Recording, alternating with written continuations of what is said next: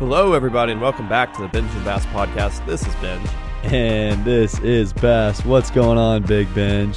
Colin, how was the week, man? Let's let's catch up. I mean, I'm going to be honest with you. I, I slept in a little bit today. Haven't seen you. I need a weekly recap. Oh man, how was the week? It was a good week overall. Busy week, uh, but I appreciate you're just starting with the basics this this week. We're just diving right in. Didn't ask about the weather, but asking about what what's been going Yeah, on in my life. progress. Uh, it is progress. Uh, but yeah, this week was a good week. I started off and I knew I had a lot. I knew I had a lot to do this week. I had to write a talk for a retreat. I'm got, gonna lead here in a couple weeks. It needed to be done. Uh, I had to do a little remember, memorize my podcast or my uh, TED talk for pro sales. A lot of memorization there, and I still just absolutely like didn't do well on that, but that's okay. And then I also had a big test in my pro sales class, so lots of good things. But then uh, also overall a lot of really good conversations with people in my life and i think that's what i want to hold the highest over just my busyness um, and like got to have a really good conversation with in our bible study last night um, well, just on decision making and how to make good decisions and getting to hear some of the bad decisions some of the guys have been making so far myself included and how we can kind of realign ourselves. And then also just listening and getting to talk to people who go to different churches and what they're seeing how the lord move in their life and learning learning about that. So overall just a really good week. Um, and then the a big thing too happened today. My little brother he got a bid to the fraternity he was rushing. Oh, good so for Evan. big good play Evan. big play. Evan's going to be a pledge here for the next month or so Awesome. uh, but yeah, big week, great week, and it was week five, so we made Yeah. it through. But let me throw it back to you, Big Benj. What's uh, what's going on in the life of Benj this week? I, I, I don't know when I became big Benj. I little guess Benj, little Benj. That's a lot worse. okay, that's, what I thought. Lesser of two evils there. uh, hold, hold on a sec, because uh, I wanted to know: Are you going this Sunday to that retreat? Uh, am I going on Sunday? Yeah, to tell them about the retreat, or tell me about the retreat. yeah, yeah. So the retreat actually isn't for two weeks. It's two Okay. weeks from this weekend, but Saturday we have to do a, a staff training. So Yeah. um, yeah, getting ready for that, getting excited for it, and we're gonna like walk through what the retreat's gonna look like, how we're gonna lead it, And- and, then be prepared for it. That's gonna happen uh, the second week of You said writing the message. What are you going to talk about? Uh, I'll be talking about. Hopefully, nobody who's going to the retreats listening to this because it's going to be a surprise. But um, Oh, odds man. are, odds are, none of these freshmen and sophomores are listening to it.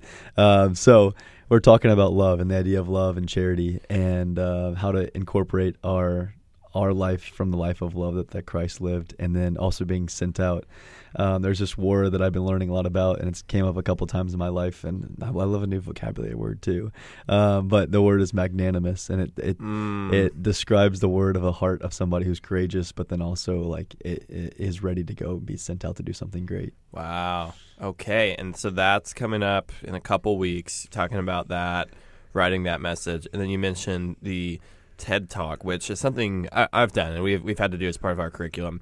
It's one of my in a lot of ways one of my favorite things I got to do as an assignment because you get to go up on stage in front of a lot of people and share something you're passionate about. I like how it's open ended. It's not like this is what I learned in the business school, this is who I am. It's really open ended. But the part of it that I think is really hard is the part that you mentioned of you have to memorize every single line because I really struggled with that. Not that I can't memorize things, but because when I go up there and I talk, I want to read people's body language. I want to change my inflection. I might add a joke. I might take out a joke. Uh, I think it's really yeah. it's really really hard to follow a script when you and I have experience kind of doing this. Like we don't we don't have a single note in here. I got out a notepad and you were concerned. I said, "No, don't worry. That's just my coaster for my coffee that you got me today." So I don't know. Are you having a tough time with the memorization? Oh, what it's are you terrible! about? It's terrible. It's terrible. Like why? Why am I going to script my life out? You know, it's and that's the epitome of like corporate America and school. They want us to script our lives out, and they want it to be like very easy so they can control it. And I understand like somebody once dropped the clicker, and ever since then they ruined the clicker for everybody, and someone has to control the slides behind the scenes. Great, but it goes back to this idea that they want us to have a script for everything, and it's like let me just get up there and have fun. I have an idea, um, and I just can't because if on a memorization track, if you miss one word, the whole thing's gone. You know, like Yeah. you're like, well, frick. Mhm. Um, so it's really hard. I can totally agree with you there. But go back to your question, what am I talking about? Talking about this idea of choosing a mission statement for your life, but also mission statement for your year. Um, shared it on the podcast before. My word for the year is this year is up, and translating that to meaning like uh, or out, like expanding on that, it stands for uniquely poured, um, and talking about how really every single day is unique. Um, the Lord pours it out exactly how it needs to be poured out, um, and coming out coming at it with this posture of just everything ought to be offered up. Um, so sharing a little bit about that, and then encouraging people to have a mission statement or a goal for their life, and incorporating that into their daily routine. What What would you say your mission statement is? Ooh, the mission statement is something I'm actively working on. Um, I don't ha- have it totally defined yet, um, but I, I I want it to be very simple. Like I look up to Hunter Walker. He's my big, but he's also just a mentor of mine, and his his mission statement for his life is to do great things and change the world. Very simple, very quick, very memorable, and everything comes back to that idea that what it, comes back to this idea also we mentioned in Bible study this week where it's like these bad decisions I made were they in line with my mission, my mission statement? Was I doing great things and changing the world? Probably not. um, and it kind of comes back to like having that mission statement allows you to have an outline and a talk track for your life and every decision. Um, it's something we even talked about in, in class this week with that uh, one of our guest speakers we had in our best class Yeah, as he great. talked about like outlining not only who you want to become and your priorities, but outlining like what it, what it is you want to become, and like once that's clear, then you can have a clear path towards it. So, back to your question: Do I have a mission statement? no, not yet, but Working on it. maybe by the end of this year. Yeah, that guest speaker we had too, by the way, Les Stretch. He was fantastic. He's Look the him f- up. founder of uh, some senior living homes, and his whole differentiator was how well that him and his staff treated the patients. But one thing that he did that I really liked, am- among a lot of things, is you mentioned he had it all mapped out. He had his mission mapped out, and he had his priorities mapped out. And I think a lot of people, well, not most people don't do that, but of the people who do write things down, which is a good practice. I think a lot of them keep it really high level. Like, I'm going to be a good father, husband, believer, and good at my job. But nobody talks about what that actually means. Like, what are the practical Yeah. steps to get there? So he had this list of priorities, and he's been doing it since what 06, he said, Yeah, and they've they've changed a little bit every year, but mostly it's the same. But he, you know, he's constantly modifying it to fit his life. But he has the actual bullet points and the steps, and he's like, to be a good wife is to spend at least three quality dates together each month, or you know, whatever that might look like. But I think a lot of us talk about, oh, I want to be a good follower, or leader, or whatever. Yeah, yeah, what does yeah. that actually mean? You know, and if you don't have a plan for how you're going to do that, how are you going to do that? yeah, and it becomes this gray area of like, oh, like my priority is I'm gonna be a believer, and then a boyfriend, and then a friend, and then a boss, or whatever it is. Like, what's your, whatever your thing is. Uh, but then if you don't define it, then there's there's a gray area, and he defines it to a T, where he's like, if there's two things at the same time, I know I'm gonna be at my daughter's soccer game over my friend's birthday party because that's it. Whether they're too big, they're two big events. Um, this one is more important Yeah. because it's so clearly defined. Um, and it's easy to be like, oh well, yeah, it's just your daughter, great. But like, it, it is the it is the clearest as clear as day that allows him to uh, to really have that on paper, and he shows that to people in his life where he's like, these are my priorities, and you're gonna understand them because it's so clear. Yeah, and another tidbit that he added that I like, I think someone asked him the question. Uh, you, you differentiated your business because of the way you treated people with compassion and caring about them and knowing their name rather than their room number for these senior living patients. Yeah. But someone asked him, what, what are the characteristics that you look for when you hire someone? And Colin, I know you're on a path to leadership with whatever you do. You have, in, in some ways, whether it's government or other things that you've done, you've had to delegate work, you've been leaders of things. I want to throw it at you. If you're if you're hiring, get, tell me about your ideal candidate. And think about uh, in terms of like a work or a functional process. What are you looking for in someone who's going to work on your team and execute your mission?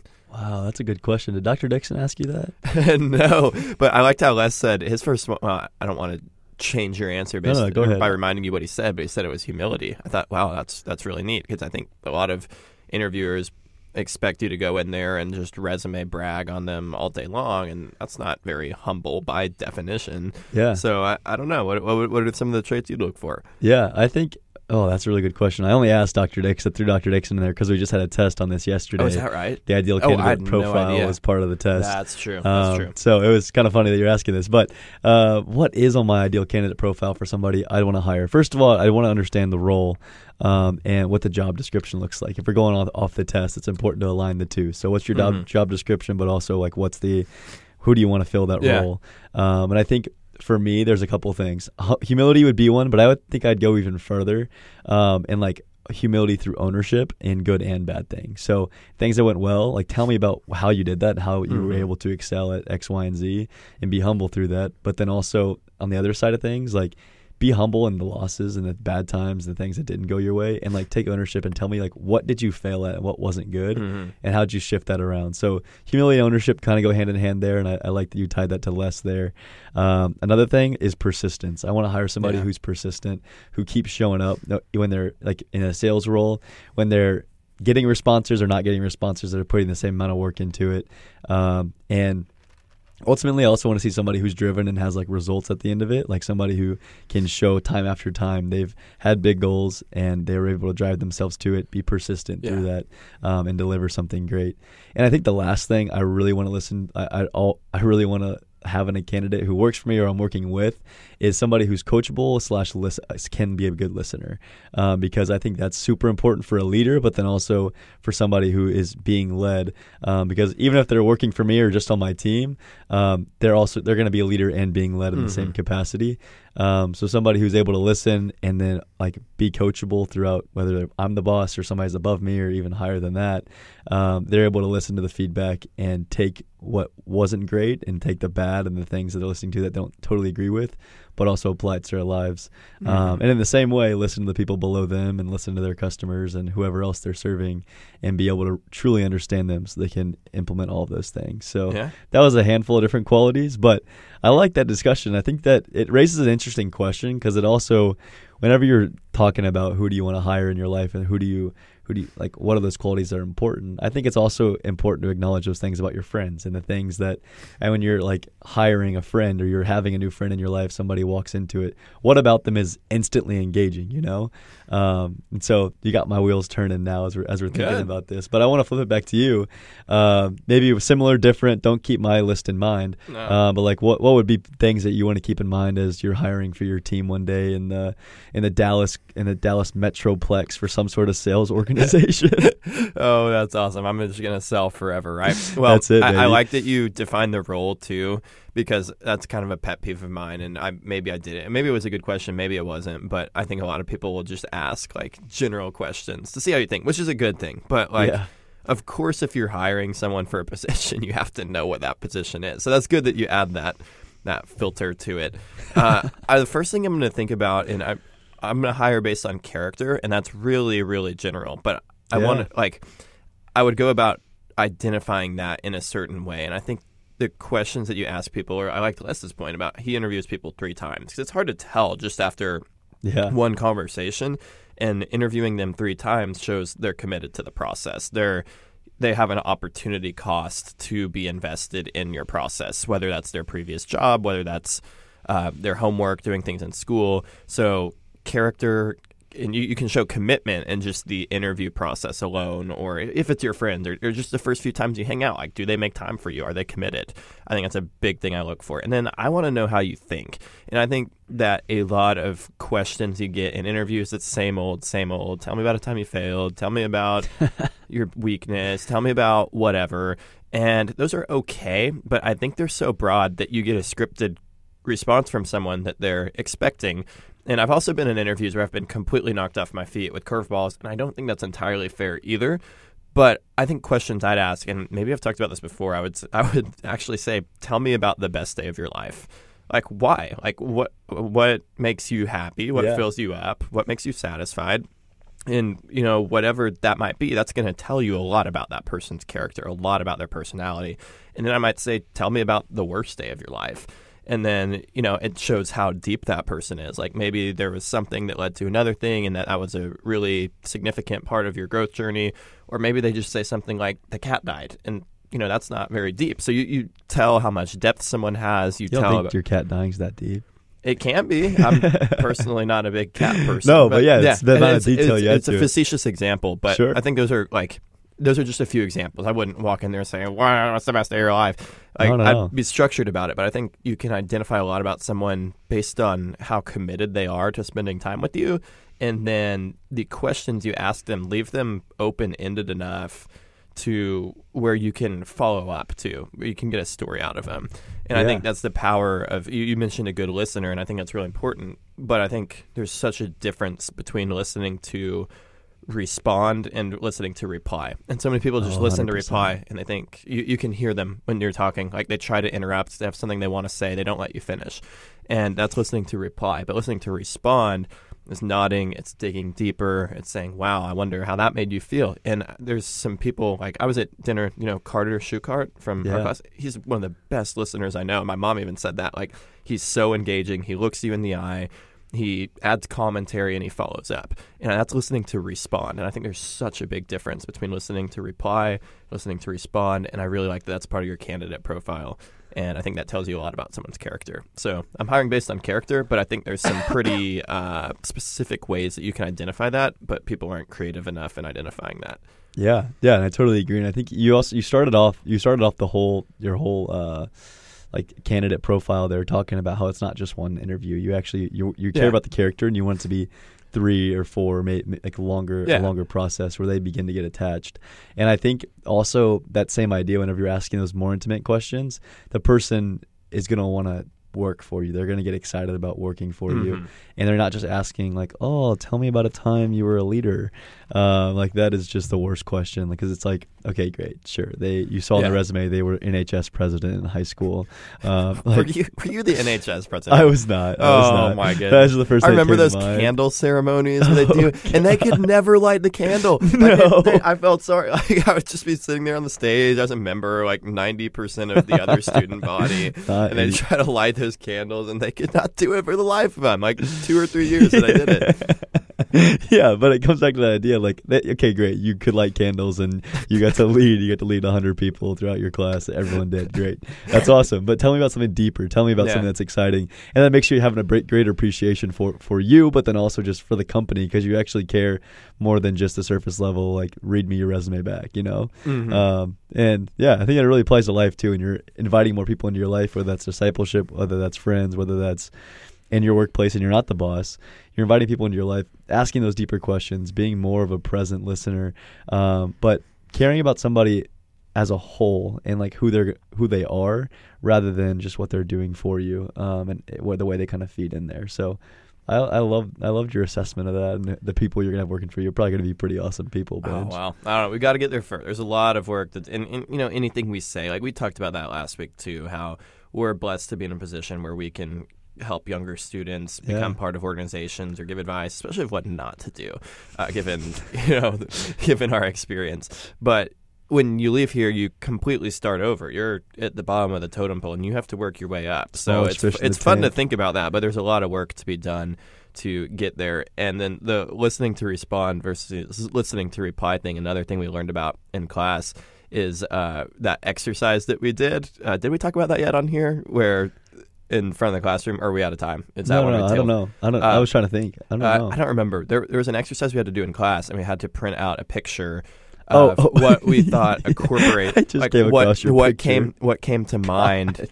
What came to mind when you thought of a corporation? Help. And there, you could there could be no text. It could just be one picture you found off the internet, magazine, etc. Nobody does anybody even read magazines anymore? I No, don't know. I like I the magazine. You you like magazines? Yeah, just keep going though. It- Okay. Keep going. Yeah, you know me too well that I'm gonna get off track really Yeah. quick. So I think okay, well I got to do something funny because it seems like a fun exercise. Too much. So I print out that picture of Tony Stark, aka Iron Man, after he launches the Jericho missile, first Iron Man movie. He says, you know, in my opinion, the greatest weapon is the one you only have to fire once. That's how Dad did it. That's how America does it. And so far, it's worked out pretty well. And then he launches it, and then the missile lands, and he like opens his arms wide. His suit's blowing. He's got his sunglasses on, and everyone's like leaning back, but Tony is just you know stoic. He's seen that a million times it's his weapon, and it's gonna do great things and change the world, or so he thinks. Uh, that was my picture of a corporation because of Stark Industries, his company. And I talked about how how a company needs a great product, it needs a face of the brand, but Tony's mission completely changes throughout the course of the movies. And then if you've seen Age of Ultron, his own weapon comes back and destroys him. If you've seen the original Iron Man, he realizes that the weapons he built become in the wrong hands.